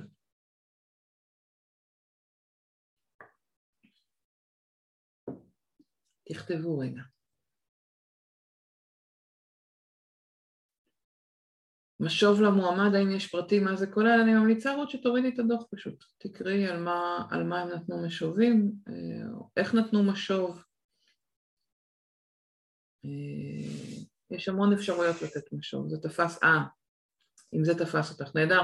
אה, תזכירי לי אחר כך, יש פוסט ש, שאני העליתי, אם אני לא, אולי זה, אם אני לא טועה, אם זה בבלוג, אבל הוצאתי את זה לא מזמן, על uh, מיילים שבזמנו העסק של אח שלי הוציא, אז הוא שיתף אותי באיזה סוג של פידבק אפשר לתת למועמד. עליית מדד חוסר הנוחות, האם יודעים מה הוביל לעלייה? הרבה יותר רגישות כנראה של המועמדים, uh, אבל מה שאת רואה זה ש... Uh, אני לא אכנס לפרטים של איך הם מחשבים את חוסר השביעות רצון, את המדד הזה, אבל בגדול זה הפער בין הארגונים שמאוד מרוצים מהם והארגונים שפחות מרוצים מהם. כלומר הם עושים הפרדה בין ארגונים שמקבלים דירוג של 4-5 חוויית מועמד וארגונים שמקבלים 1 עד 3 ומדד חוסר הרצון הוא קשור לפער. סליחה שאני לא מספיק הבנתי לעומק את ההבדל הזה, זה בעיקר אומר שאלה שלא מרוצים מאוד לא מרוצים ואלה שמרוצים מאוד מרוצים, אז זה ככה המדד של חוסר רצון ואז זה מוביל לזה שהם יותר יכתבו על זה, הם יותר ידברו על זה יותר אה, התלוננו ברשת על אלה שלא מרוצים מהם. סיפור האוטומציה והעדפה לכך מצד המועמדים מעניין, נהדר, שמחה שזה תפס אותך, זה מאוד מאוד ישים היום, מאוד בקלות, אנחנו ממש בקרוב נעשה וובינר או שניים על העניינים של אוטומציה, לתת לכם ככה כיוונים ורעיונות. משבר הגיוס ממוקם במקום השני אחרי משבר הקורונה לגמרי, אני איתך, זה תופס אותי, או איתכם, רואה את זה בפועל, כשאני מצליחה ליצור קשר טוב עם המועמד וגם לתת תשובה שלילית, קל יותר ואין ספק שהם מפנים חברים מועמדים נוספים. נהדר, תודה נטע. אז, אז בואו נדבר על המיקוד, ככה ניקח את החצי שעה הזאת, על המיקוד לשנת 2022, אה, ואמרתי, זה שלי ביחד עם הרבה אחרים. אז קודם כל, יש קושי לגייס בחוץ, אני יכולה להגיד לכם שזה גורף מכל מקום שקראתי, ההמלצה מספר אחד היא להתמקד בעובדים בפנים, ג'וש ברסין מדבר על 50% מהגיוסים שצריכים להיות פנימיים, מספר מדהים, אני ראיתי עד היום בארגונים הכי טובים שעשו את זה בארץ, ברוב המקרים זה היה סביב 20 אחוז, חד פעמי חריג היה ביטוח ישיר בזמנו, אה, כשאור ניהלה אותו את הגיוס אז הם הגיעו ל-80 אחוז, זה היה מאוד מאוד דרמטי, אבל זה רק אומר שאפשר באמת להגיע לאחוזים האלה, אה, הדגש גם על מעברים לא סטנדרטיים, כלומר לא רק אם הייתי מגייסת להפוך להיות מנהלת גיוס, לא, אם הייתי עורכת דין להפוך להיות מנהלת גיוס, אם הייתי מנהלת גיוס להפוך להיות מנהלת בייצור, בתפעול, אה, אם אה, הבן אדם היה מתכנת, מפתח, להעביר אותו להיות אה, ראש צוות בארכיטקטורה, לא יודעת, אני לא מספיק מבינה את המעברים האלה, אבל גם מעברים מאוד לא סטנדרטיים שדורשים למידה, אבל יותר קל ללמד מישהו מבפנים מאשר להביא אותו מבחוץ, או להביא אותו מבחוץ מדויק, שאמרנו שכבר שואף לאפס. ברזין ממליץ על מיזוג בין צוות הגיוס ומי שאחראי על ניוד פנימי או ליצור את ה-internal job market, שוק פנימי של עבודות, ככל שהארגון יותר גדול יותר קל לדמיין את זה, והוא מחזק את זה, ושוב זה לא, לא רק אצלו, סביב הכשרות פנימיות לג'וניורים שאנחנו כבר רואים גם בארץ, והסבות מקצוע ובעצם המסר הוא בעיקר למחלקת ההדרכה בתוך משאבי אנוש, ה-learning and development, שזה צוות שצריך להתחזק, לגדול, להתפתח ולהפוך להיות הרבה הרבה יותר משמעותי בתוך הארגון בחיזוק שלו לאנשים כדי לאפשר את המעברים הפנימיים. ואני רוצה לשאול אתכם, וזה מעניין אותי שתכתבו בצ'אט, האם המעברים הפנימיים בידיים שלכם, אפילו רק, אפילו אני לא זוכרת איך עושים פה להרים יד, אבל תכתבו כן או לא, האם המעברים הפנימיים אצלכם בידיים? רק תכתבו אם כן או לא. האם גיוס פנימי, מעברים פנימיים, באחריות הגיוס אצלכם בצוות? כן, לא? תעזרו לי רגע. לא. אה? אה. כן בשילוב עם המנהלים, אוקיי? פנטסטי מי שכן, מעולה. עקרונית לא, אבל בעקבות המלצות שלי זה קרה מספר פעמים, אוקיי. חלקי יכולה ללחוץ על זה, תלחצי על זה. חלקי לא לגמרי. לגמרי כן בשילוב עם המנהלים. אוקיי. רק להבין את הכוח שיש לה, לערוץ הזה. הערוץ השני או הטרנד השני הוא הקשבה מתמדת לעובדים ולמועמדים כדי להוביל את השינויים בארגון. כלומר זה מתחיל מתקשורת מאוד מאוד פתוחה וכנה בתוך תהליך הגיוס, ברעיונות, בהצעת החוזה, בקליטה לארגונים, הייתם בהדרכות שלי, אתם יודעים כמה אני מאמינה ולשקף, להגיד זה מה שלמדנו עליך, האם הבנתי אותך נכון, ולהגיד מה היתרונות פה עבורך, מה הפחות יתרונות עבורך, עבורך בתפקיד הזה, בלתת משוב ולבקש משוב ולעשות סקרים, לא לחשוב שזה מציק להם, אני שומעת כל כך הרבה פעמים ממגייסות שאומרות לי, אה, אני לא רוצה, לא נעים לי להציק להם, זה לא מציק להם, העשרה ארגונים שיצאו החזקים ביותר בחוויית מועמד שאלו את המועמדים בכל שלב מתהליך הגיוס. הגשת קורות חיים, איך היה לך, אפילו אם זה רק אה, סמיילי כזה, כן, לא, היה טוב, לא טוב, אה, איך היה לך הרעיון, תמלא פה סקר אנונימי, משהו שעוזר למועמד, לתת למועמדים את הבמה להשפיע עלינו, תדאגו שהארגון יקשיב לעובדים, אני יודעת שזה נשמע יותר קל להגיד מאשר לעשות, אבל אם אתם לא תעזרו לארגון להקשיב, הם יעזרו ואתם תצטרכו לגייס יותר. זה לא סתם שאני אומרת, אנחנו צריכים לקחת את ההובלה, את ה-ownership על זה בתוך הארגון. טרנד השלישי, המספרים והמדידה. ואמרתי, יש בוובינרים וובינאר על מדדים, אז אני לא נכנסת אה, ספציפית לתוך המדדים בעולם הגיוס, אבל אה, קחו ככה כמה מספרים ש, שברזין שיתף בדוח שלו. אה, חברות שמשתמשות ב analytics מתקדם, פי 4.3 יש יותר סיכוי שייצרו תחושה של שייכות, פי 4.8 יותר סיכוי שיראו כמקום שטוב לעבוד בו, פי 7.3 יש יותר סיכוי שיעשו engagement וישמרו את העובדים, פי 2.6 יותר סיכוי שישיגו, יעברו, exceed זה יותר מהיעדים הכלכליים, פי 6.7 יותר סיכוי שיאמצו שינויים ופי 7.7 יותר סיכוי שיחדשו בסדר? המדדים של HR משפיעים על היכולת של הארגון לחדשנות וכל זה עומד מול אה, המספר העצוב ש-83% מהחברות לא משתמשות במדדים של אה, אה, אנליטיקס מתקדמים של משאבי אנוש אה, ואם ניקח רגע את ה-2080 הזה, ואני מאוד מאוד uh, מאמינה בכלי של 2080, עובדת איתו, מנתחת איתו את כל הנתונים שאני עובדת איתם, 20% מהמקורות גיוס שלכם מייצרים 80% מהגיוסים. אני צריכה להמליץ על טיפ אחד סביב מדדים, שבו, תסתכלו על כל הגיוסים שגייסתם בשנה האחרונה, תזהו את 20% ממקורות הגיוס שלכם ותיפטרו מ-80% מהמקורות האחרים, תשקיעו את כל האנרגיה שלכם ב-20% האפקטיביים. כבר יכולה להגיד לכם, יש סיכוי טוב שחבר מביא חבר שם, ואם לא אז תדאגו לא לוותר עליו אלא לשפר אותו.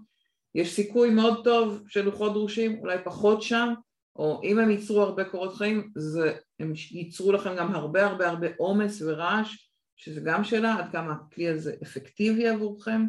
תתחילו להשתמש במספרים, תשאלו את עצמכם מתי פעם אחרונה הורדתם, אני לא אעשה פה את הסקר הזה, תבדקו מתי פעם אחרונה הורדתם דוח ממערכת ניהול הגיוס שלכם, ואם אין לכם מערכת ניהול גיוס אז תזיזו את כל השקף הזה הצידה ותכתבו לכם בגדול להכניס מערכת לניהול גיוס.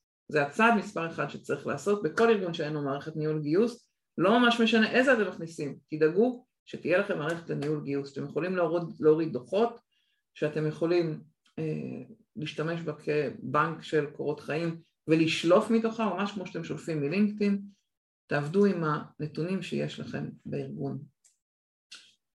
הטרנד הרביעי זה כל הנושא של גיוון, הכלה, הוגנות בכמה צירים. אחד, אני יכולה להראות לכם את הגרף הזה ש, שברזין מדבר על אה, מדרגות של הוגנות, אה, פשוט עושה את זה כל כך יפה, זה חוזר בעוד, נקרא לזה המלצות טרנדים של השנה הבאה, אבל באמת הניתוח שלו של מה זה אומר ארבעת המדרגות אותי הכי תפס, והוא מדבר על זה שליצור הוגנות והכלה לא מסתפק זה, זה אי אפשר להגיד אוקיי אני מגייסת מפול מגוון של מועמדים. זה ממש רק המדרגה הראשונה ש-40% מהשוק נמצאים בה שהם פשוט מגייסים אה, גם קצת מעמותות וגם קצת אנשים שהם אה, יותר נשים או נקרא לזה בארץ אה, גם חרדים, יש לנו חרדי אחד, יש לנו מישהו אחד ממוצא אתיופי ויש לנו שתי נשים בטכנולוגיה, לא זה לא מספיק. אנחנו מדברים על הרבה יותר הקשבה לעובדים, הבנה של הרגישויות ש... שיש, הבנה של הגיוון שיש ברמה הרבה יותר רחבה, לשלב את זה כחלק מהתוכניות של HR, לשלב את הלקיחת אחריות של המנהלים ובאמת הלקיחה האמיתית של התחום הזה זה כשהנהגת הארגון, ההנהלה מובילה ולוקחת על זה אחריות ניהולית, כשמכשירים את הארגון לקליטה הרבה יותר מגוונת והרבה יותר מכילה, כשמקשיבים לעובדים לזהות את הפערים שיש כי תבינו, כל דבר שאתם עושים פנימה משפיע החוצה, זה כאילו נשמע לכם לא גיוס, אבל זה לגמרי גיוס, או לפחות דברים שאתם צריכים להוביל כדי שהמועמדים שלכם ירגישו שיש להם לאן להגיע, וכדי שאתם תצליחו להיות פתוחים לפרופילים לא סטנדרטיים, כדי שהמנהלים שלכם לא יגידו עזבי אותי מהשטויות האלה, תביאי לי, איך מישהי כתבה לי pipe אינסופי של מועמדים, זאת השיחה, זה להבין, אין, הם לא קיימים, אנחנו צריכים לפתוח את עצמנו לפרופילים הרבה יותר לא סטנדרטיים אוקיי? אה, למועמדים בלי קורות חיים אנחנו רואים, למשל אחד הדברים שיצא לי לראות השבוע היה שבארצות הברית הבינו שצריכים לקצר מאוד משמעותית את לוחות הזמנים ועברו ל...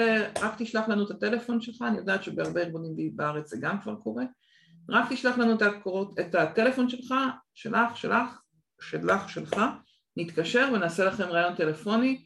אה, מנכ"ל UPS דיבר על זה שהם הצליחו לרדת לתוך חצי שעה. מרגע ששלחת את הטלפון שלך, הם מתקשרים ועושים לך סינון טלפוני. תבינו איך זה משפיע על תהליך מיון קצר ויעיל, אה, גם של מועמדים ללא רקע אקדמי, אפילו בתפקידים שבעבר היו מגייסים רקע אקדמי. אז ה-take away מפה זה בעיקר להמשיך ללמוד על מה זה diversity, על מה, איך עושים העסקה מגוונת ולהמשיך ללמוד על זה ולראות איך אפשר להשפיע על זה. בתוך הארגון שלכם יש לא מעט אנשים בארץ שמדברים על זה, הדס אלמוג, אה, אביטל ינובסקי, יש עוד ועוד אנשים, עירית, אני לא זוכרת את שם המשפחה שלה, יש קבוצות בנושא, באמת, יש כל כך הרבה הזדמנויות ומקומות שאפשר ללמוד על העסקה מגוונת, שאני ממש ממש ממליצה אה, לא לוותר על זה. השאלה שחזרה הרבה פעמים, איזה מקורות גיוס, איזה מקורות חדשניים, איזה מקומות גיוס יצירתיים, אני רוצה להגיד לכם, רגע לפני שאתם הולכים לחפש משהו חדש ושונה, אה, עוד קבוצת וואטסאפ, עוד מקום שאפשר לפרסם. תבדקו קודם כל עם עצמכם האם אתם מנצלים את המקורות גיוס בצורה מקסימלית. קודם כל את המעברים הפנימיים שדיברנו על זה. דבר שני, את עובד מביא חבר, עובדת מביאה חברה. אה, כל המנגנונים של הפניות, גם כתבתי פה בהמשך, הפניות מגוונות, גם מלקוחות, גם ממועמדים, גם מספקים. אם אתם רוצים לבדוק האם אתם עושים את זה מספיק טוב, אחד זה דרך המדדים, אם יש לכם לפחות 50% של חבר מביא חבר, אתם כנראה עושים משהו מאוד טוב. אם אתם בפחות מ-50% זה הזמן לעצור וללכת ללמוד. יש באתר שלי קורס חינמי של עשר שעות, חמישה שיעורים של שעתיים, בכל שיעור גם יש מרצה אורח, מרצה אורחת, אה, מנהלות מנהלי גיוס מארגונים שונים, תיכנסו, לה, תיכנסו לאתר, תורידו את הקורס, תורידו את המצגות, תקשיבו אה, לשיעור ותוכלו ככה לראות כל מיני רעיונות מה אתם יכולים לעשות כדי לשדרג את המקור של חבר מביא חבר אה, ומאגר הקורות חיים שנמצא כבר בארגון. זה שלושה מקורות שהם כאילו קיימים, אבל רוב הארגונים שיצא לי לדבר איתם ושאלתי, תגידו אתם עושים שליפות מתוך המערכת אה, ניהול קורות חיים שלכם? אמרו לי לא, זה כבר לא רלוונטי, הם שלחו לפני חודשיים, חצי שנה, שנה, למה לא רלוונטי? מועמד ששלח לפני שנה לא יכול להיות, אה, דיברנו על ה-Great Resignation, גם כאלה ששלחו לפני חצי שנה יכולים להיות רלוונטיים. אתם רק צריכים לשלוח להם אס.אם.אס, האם עדיין מעניינת אותך עבודה אצלי בארגון? כן? מעולה, בואו נדבר. בואי נדבר. תשלחו להם איזשהו שאלון דיגיטלי או אס.אם.אס, משהו בכלים קצת יותר אוטומטיים, שלא דורש מכם עכשיו להתחיל להרים טלפון לכל מועמד, אני ממש לא שם, אבל יש כלים מאוד מאוד קלים, דיגיטליים, אוטומטיים, וואטסאפ, אס.אם.אס, אפשר לשלוח שאלה, מייל אם אתם ממש רוצים לעשות את זה במקום הכי איטי, כן? מיילים זה הכלי הכי פחות אפקטיבי, עדיין הוא אפקטיבי. אם אין לכם שום דרך ל, אה, לשלוח להם אס.אם.אס, אז תלכו אפילו על מיילים, לשאול, האם זה עדיין מעניין אותך? האם אפשר להציע לך משהו חדש? אתם תתפלאו כמה אנשים יחזרו אליכם ויגידו, כן, זה מעניין אותי, בואי תספרי לי מה יש לה. עובדים שעזבו, אנחנו קוראים לזה בומרנג, אה, גם בתור פוטנציאל להחזיר אותם, אנחנו יודעים שעובדים שחוזרים נשארים והופכים להיות עובדים הרבה יותר מחויבים מאחרים, הרבה יותר מהר גם הופכים להיות אה, פרודוקטיביים, והם גם פוטנציאל טוב להפניות, דרכם להגיע לאנשים שהם מפנים.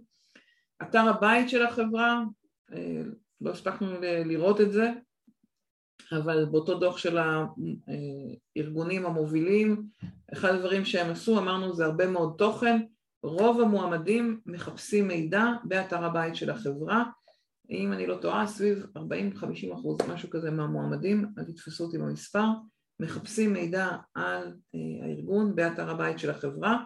המקום הבא שמחפשים בו מידע זה עמוד הלינקדאין של החברה. אה, פעם זה היה 60 אחוז ו-40 אחוז, היום זה קצת ירד, כי מועמדים קצת יותר מחפשים מידע דרך החברים שלהם, אבל עדיין יש המון המון, זה המקום מספר אחד דרך הרשת. כשאנשים נכנסים כדי לחפש מידע, תראו שבאתר הבית שלכם יש הרבה מידע עבורם. וכמובן, כל מה שקשור למדיה החברתית. אני אוסיף רק עוד כוכבית כי לא שמתי על זה שקף, ניסיתי לדייק או למקד את עצמי לשבעה שמונה טרנדים או טיפים, אבל אם יש טיפ שאני יכולה לתת, זה לא טרנד כי הוא לא עולמי, אבל הוא בוודאי נכון אה, בארץ, אה, להסתכל על השפה של הפרסומים שלכם ולהפוך אותה להרבה הרבה הרבה יותר אישית, הרבה יותר מדברת בשפה של המועמדים. דיברנו על כמה המועמדים רוצים שנהיה איתם בתקשורת בגובה העיניים. תראו שהמודעות שלכם לא אומרות אנחנו צריכים מועמד שמביא איתו א', ב', ג' וד' ויש לו ניסיון ב-1, 2, 3 ומוכן לעבוד בזה. לא, זה לא מרגש, זה לא מלהיב, זה לא מעניין. תעשו דברים, תכתבו מודעות שילהיבו את המועמדים, שירגשו אותם, ש... שיראו להם את סביבת העבודה, שיראו להם את האנשים שהם הולכים לעבוד איתם, תצלמו את האנשים שהם הולכים לעבוד איתם, תנו להם לדבר, תעשו איתם וידאו, תעשו כמה שיותר תוכן שמושך ותפרסמו אותו במדיה חברתית. רק ככה כדי לחבר את זה למספרים, 90 אחוז מהאוכלוסייה בישראל משתמשת באינטרנט, יש חדירה של 90 אחוז. אה, הזדמנות טובה להגיד שיש פה דוח שנקרא We are social, שאני מאוד מאוד מאוד ממליצה, של הוטסוויט ועוד אוסף של חברות, ממליצה להיכנס ולקרוא אותו, אה, יהיה לכם את הקישור בתוך המצגת. אה, וגם אם תכתבו אפילו עכשיו, We are social, כתבתי וסיפרתי עליו בשבוע, שעבר, דרכו גיליתי שהאדם הממוצע משתמש שעתיים וחצי ביום במדיה חברתית, מבלה, מבלה. אנחנו מבלות יותר משעתיים וחצי ביום במדיה חברתית, בין שישה לשבעה ערוצים אה, שונים, פלטפורמות שונות. מה הם הפלטפורמות האלה? פייסבוק, יוטיוב, וואטסאפ, אינסטגרם, המסנג'ר של פייסבוק בפני עצמו, ווי צ'אט שזה ערוץ התקשורת בסין וטיק טוק, אשר רק הולך וגדל. תבינו שפה המועמדים שלכם נמצאים. תבינו שאם אתם תלמדו להיות פה, תוכלו לתקשר איתם, גם בחבר מביא חבר, גם בתוך העובדים, גם בתקשורת הפנימית, תוכלו לחזק אותה אם תעזרו בפלטפורמות האלה ותכניסו אותם לתוך האינטראקציה שיש בתוך הארגון.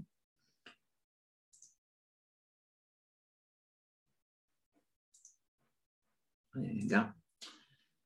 תהיו נוכחים ותהיו מעניינים בזירות שהמועמדים שלכם והעובדים שלכם נוכחים. אחד המונחים המעניינים שאני למדתי אה, מהאתר הזה, מ-We are social, זה שהם קוראים לעידן הזה עידן ה-edutainment, כן? על משקל entertainment, פעם זה היה בילוי והיום מדברים על למידה כבילוי.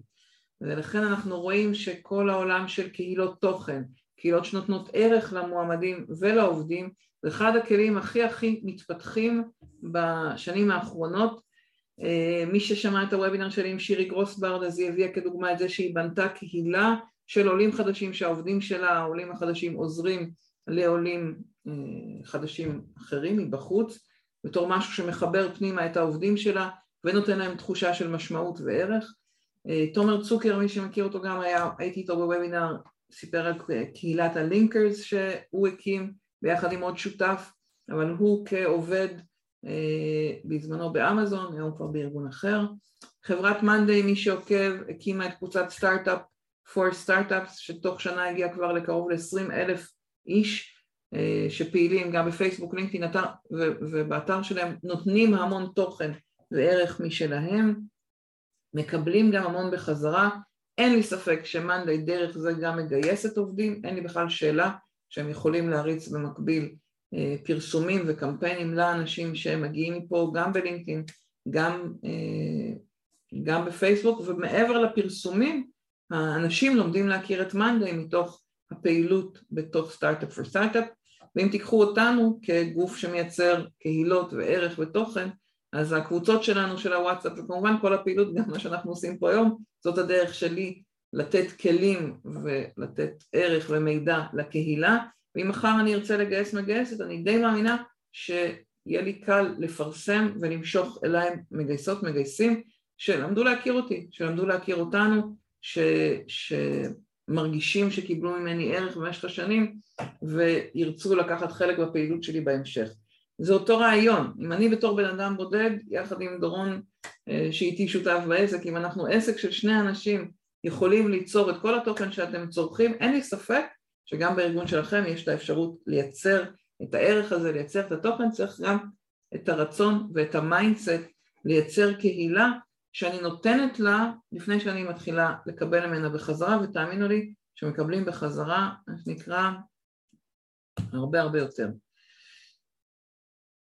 העיקרון השביעי, וזה מתחבר ככה לשאלה שנשאלתי קודם, אה, כל הנושא של מיפוי הכישורים הנדרשים, אמרנו הארגון עובר כל הזמן שדרוגים של הידע שנדרש בתוך הארגון, תראו שאתם מתחילים למפות מה הכישורים שנדרשים אצלכם בארגון ולא רק הכישורים הטכנולוגיים, הרבה מעבר לשאלה על מה הידע הטכנולוגי הנדרש, אלא מה ה-power skills, מה ה-soft skills שנדרשים אצלכם בארגון, תשאלו את העובדים שלכם, תשאלו את המנהלים שלכם, תעשו סקרים, תתחילו להרגיש הרבה הרבה יותר חזק, הרבה יותר מאשר רק הסקר השנתי של בריאות הארגון, ה-well-being, לא רק בצד של הפיתוח הארגוני, אלא בצד של הגיוס, כדי להבין איזה כישורים חסרים לנו, כדי להבין מה אנחנו צריכים להביא מבחוץ. זה לגמרי אחריות גיוסית של המנהיגות הגיוסית, להצליח להבין את זה, ולכן הנקודה השמינית והאחרונה היא להיות המנהיגות והמנהיגים בגיוס שלכם, להוביל את המנהלים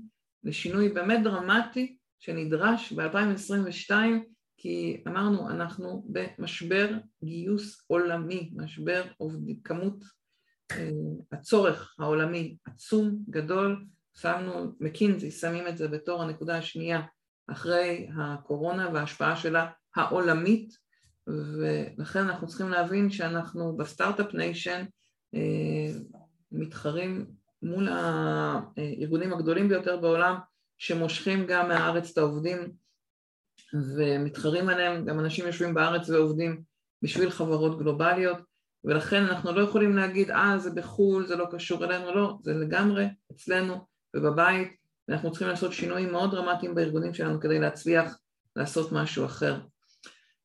ואני רוצה לשאול אתכם ככה, מה דיבר אליכם ומה חסר לכם עדיין? אם תוכלו לכתוב אם יש שאלות ככה של דברים שאתם נשארתם עדיין עם סימן שאלה, לא כי נספיק את זה בחמש דקות הקרובות, אלא אם אני אספיק ככה לענות, אם יש איזושהי שאלה של משהו שעדיין חסר לכם, זה הזמן. אה, וגם אני אשמח ככה אם זה נתן, אם, אם הכיוונים האלה עזרו לכם במיקוד לקראת 2022, אם זה נתן לכם אה, ערך ואם זה נתן לכם כיוון.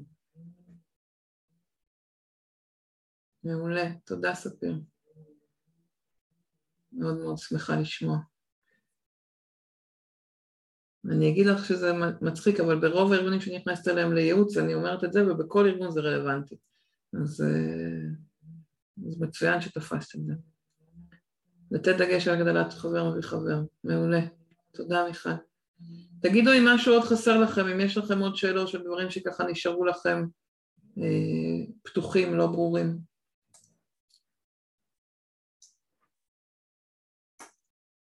אוקיי. בזמן לאופסייט מנהלים. תודה דלית. מעולה. אז אני אגיד רק שני דברים אחרונים, ותודה, ומי שרוצה להמשיך לכתוב אני מאוד מאוד אשמח. אה, זו פעם ראשונה בחוויה שלי בחודש האחרון שיש שתי כתבות על משאבי אנוש אה, בעמוד הראשי של ynet, בעמוד הראשי של אה, הארץ, תודה נורית, והדס ונטע, נהדר, ורחל, תודה רבה. ולכן אני רוצה להציע לכם לקחת איתכם ככה את המשפט כמה רחוק את מוכנה ללכת? שחוץ מזה שזה שם של ספר של אה, מאירה ברנע גולדברג שאני מאוד מאוד אוהבת אה, אותה וגם את הספרים שלה והיא מספרת שם על המאמצים שהיא עשתה בדרך לכל אה, תהליך של הפריות וכו' עד שהיא הצליחה להביא את אבישי לעולם ו... ואני רוצה להציע לכם רגע לעצור ולחשוב כי אני יודעת מההיסטוריה ש-80% מהאנשים שהיו פה וגם כאלה שלא הגיעו דרך אגב ימשיכו ב-22 בדיוק כמו שהם פעלו ב-21 לא יעצרו, לא יעשו שינוי. אני רוצה להגיד שאם את רוצה להצליח למצוא דרכים, להיות הרבה יותר יצירתית, להיות הרבה יותר חדשנית לצמצם את הגוסטינג הזה, למשוך הרבה יותר מועמדים, תעצרי ותחשבי כמה רחוק את מוכנה ללכת, גם אתה אם יש פה גברים האם את מוכנה ללכת ולבקש לעשות הרצאה בהנהלה? אם את מוכנה להגיד למנהלים, לא, אתם לא יכולים להמשיך להתנהג ככה, אין לנו פשוט מועמדים, אנחנו בבעיה. האם את מוכנה להגיד למנהלים, אתם לא מכילים, לא אמפתיים, כל הדברים האלה. האם אתם מוכנים להתעקש על לעשות סקר, לשמוע את העובדים שלכם למרות הפחד מאיזה תיבת פנדורה שזה יפתח? האם אתם מוכנים ללכת ולהגיד צריך לפטר את המנהל הזה כי הוא עושה לנו נזק כי אנשים קמים ועוזבים אותו? יש המון המון דברים שאנחנו יכולים לעשות והרבה פעמים אנחנו מפחדות לקחת את המקום הזה, זה הרוח הגבית שהייתי רוצה לתת לכם, זה באמת לקחת את המקום הזה ולתפוס אותו בתוך הארגון ולהעיז להשפיע ולהיות הרבה הרבה יותר משמעותיות בצורה הכי שקופה ונכונה ולשים את זה על השולחן פנטסטי, נורית, נהדר לשמוע. הכוונה לגבי המדידה והאנליטיקס, יש ממש וובינר שלם של שעה וחצי לדעתי שעשיתי בערך לפני חודש, הוא יושב באתר במורית co.il, שקף ראשון כזה ירוק, ויש המון המון מידע שם על המדידה, על האנליטיקס, מאוד מאוד ממליצה להוריד את המצגת, לראות את הוובינר, ממש נכנסתי להרבה פרטים וגם הדגמתי איך עושים את הניתוח 80-20. ואם אתם רוצים עוד אז דברו אותי אה, אחר כך. אני לא יודעת מי את, כי כתוב TA Teams, אז, אה, אז תגידי מי את. ונורית פנטסטי, זה, זה מה שצריך, כן? המוכנות ללכת עד הסוף, זה, ה, זה המפתח אה, לשרוף את הספינות שלנו. נאמץ את המונח הקצת לוחמני. אני יותר אוהבת את ה... כמה רחוק את מוכנה ללכת בשביל ילד מול לשרוף את הספינות. זה, ה...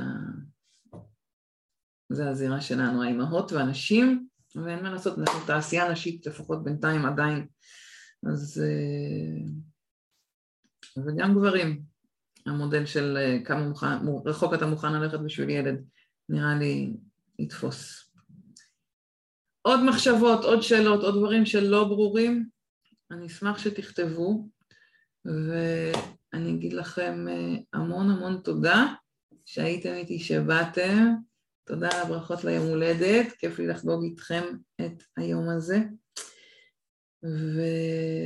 ואני באמת מאחלת המון המון המון הצלחה לכל אחת ואחד מכם, כמו תמיד, תמיד מוזמנים, מוזמנות, מוזמנים להיעזר ולהתייעץ בכל דבר. תודה, דיינה. שבוע.